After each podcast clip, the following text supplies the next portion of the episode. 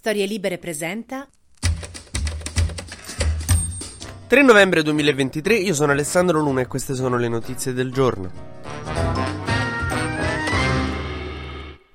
Non ci sono più dubbi, l'esercito israeliano è entrato nella striscia di Gaza e vi dirò di più, ha circondato Gaza City, la città nel nord che è considerata un po' il quartier generale di Hamas, dei terroristi di Hamas. Eh, l'esercito israeliano ha tagliato in due la striscia di Gaza, isolando il nord dal sud. Al sud ci sono i rifugiati, Israele aveva incoraggiato tutti i civili ad andare giù a sud, mentre appunto a nord c'è Gaza City che adesso viene assediata da tutti i fronti possibili perché è completamente accerchiata. È come se mh, devi invadere l'Italia per andare a caccia caccia degli investment banker, no? Cioè, tagli sulla linea del Po e ti concentri sul nord. In questo Gaza City è un po' la Milano del jihadismo. Tra l'altro credo che il tasso di consumo di sostanze stupefacenti eccitanti sia a grandi linee lo stesso. Adesso l'esercito israeliano deve decidere come procedere sull'assedio di Gaza City perché ci si può infilare nei cunicoli delle vie dove però Hamas si muove meglio oppure aspettare, insomma, fare un assedio aspettando che siano loro a uscire dai tunnel. In tutto questo non sappiamo bene cosa sta facendo l'esercito israeliano perché i soldati israeliani è stato dato l'ordine assoluto di non accendere i loro telefoni, il che conferma la mia teoria che Matteo Salvini nell'esercito israeliano non durerebbe più di 6 secondi.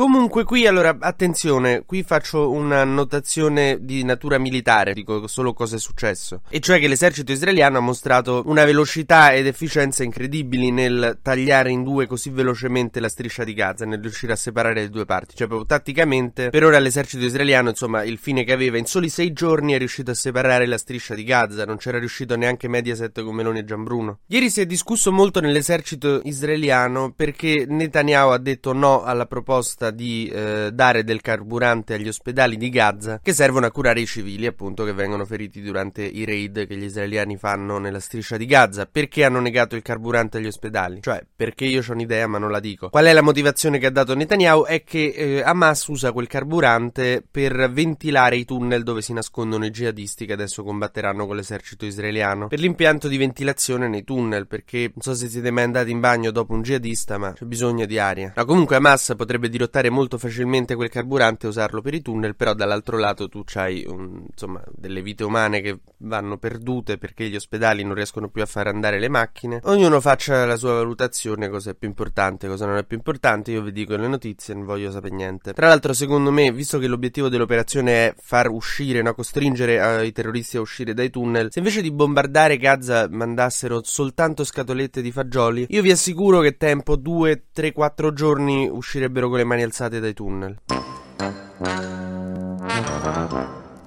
Ma torniamo a cose più nobili. Gli Stati Uniti d'America stanno premendo su Netanyahu perché eh, accetti una pausa umanitaria o delle pause umanitarie per far evacuare i civili, ma soprattutto Biden dice che serve una pausa umanitaria per riuscire a far andare via da Gaza gli ostaggi. A questa proposta Netanyahu ha risposto dicendo quali ostaggi? In che senso? Ah, sì, no, è vero, gli ostaggi per cui stiamo facendo tutta questa operazione militare per liberare gli ostaggi. Sì, scusami, no, è che avevo, cap- avevo capito ortaggi, capi- scusami. Sì, sì, sono la nostra priorità gli ostaggi ostaggi. Nel frattempo il valico di Rafah eh, tra Egitto e Gaza si è riaperto e adesso dovrebbero riuscire a passare 7000 persone in Egitto perché il varco non è più attivo. L'Egitto è tipo la ZTL del Medio Oriente comunque. Dovrebbero riuscire a uscire da Gaza verso l'Egitto soltanto le persone con doppia nazionalità, ricordiamolo. Chi è palestinese è palestinese e lo, insomma il mondo ha deciso che deve rischiarsela più di altri. Fatemi usare toni leggeri. Mentre se c'hai un cugino irlandese meriti di vivere.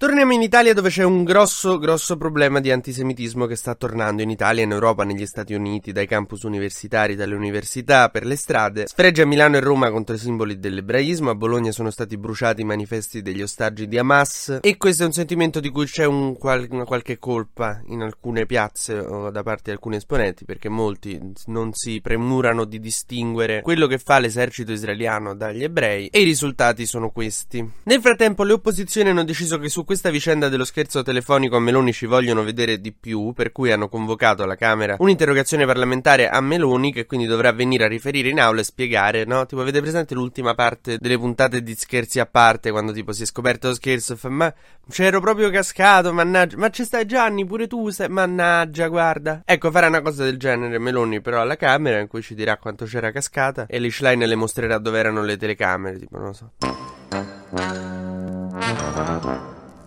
Ad ogni modo, ieri la Premier era a Londra per un convegno sul, sui rischi dell'intelligenza artificiale. Io ho collegato solo dopo questa cosa, ma voi rendetevi conto che c'è stava Meloni a un convegno in cui spiegava come dobbiamo attrezzarci per non cascare no? nelle bufale, negli inganni dell'intelligenza artificiale. Un giorno dopo che era uscito che aveva parlato per 30 minuti con un russo credendo che fosse un africano. Tra l'altro, raga, io lo dico qua e qua rimane, però io sono un po' preoccupato perché voi immaginate, cioè Meloni si è appena mollata, no? Con lo storico ragazzo ragazzo che c'aveva. È stanca, è un po' ingenua, cade negli scherzi, cade nelle truffe. Io lo dico, qua è un attimo che ce la catfishano. Che la troviamo che manda soldi dal nostro bilancio a, a account fake di Bonazzi Panamenzi.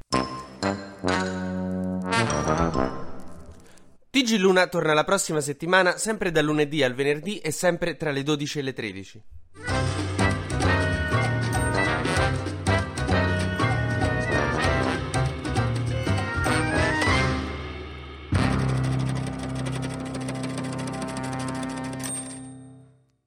Una produzione storielibere.fm di Gianandrea Cerone e Rossana De Michele.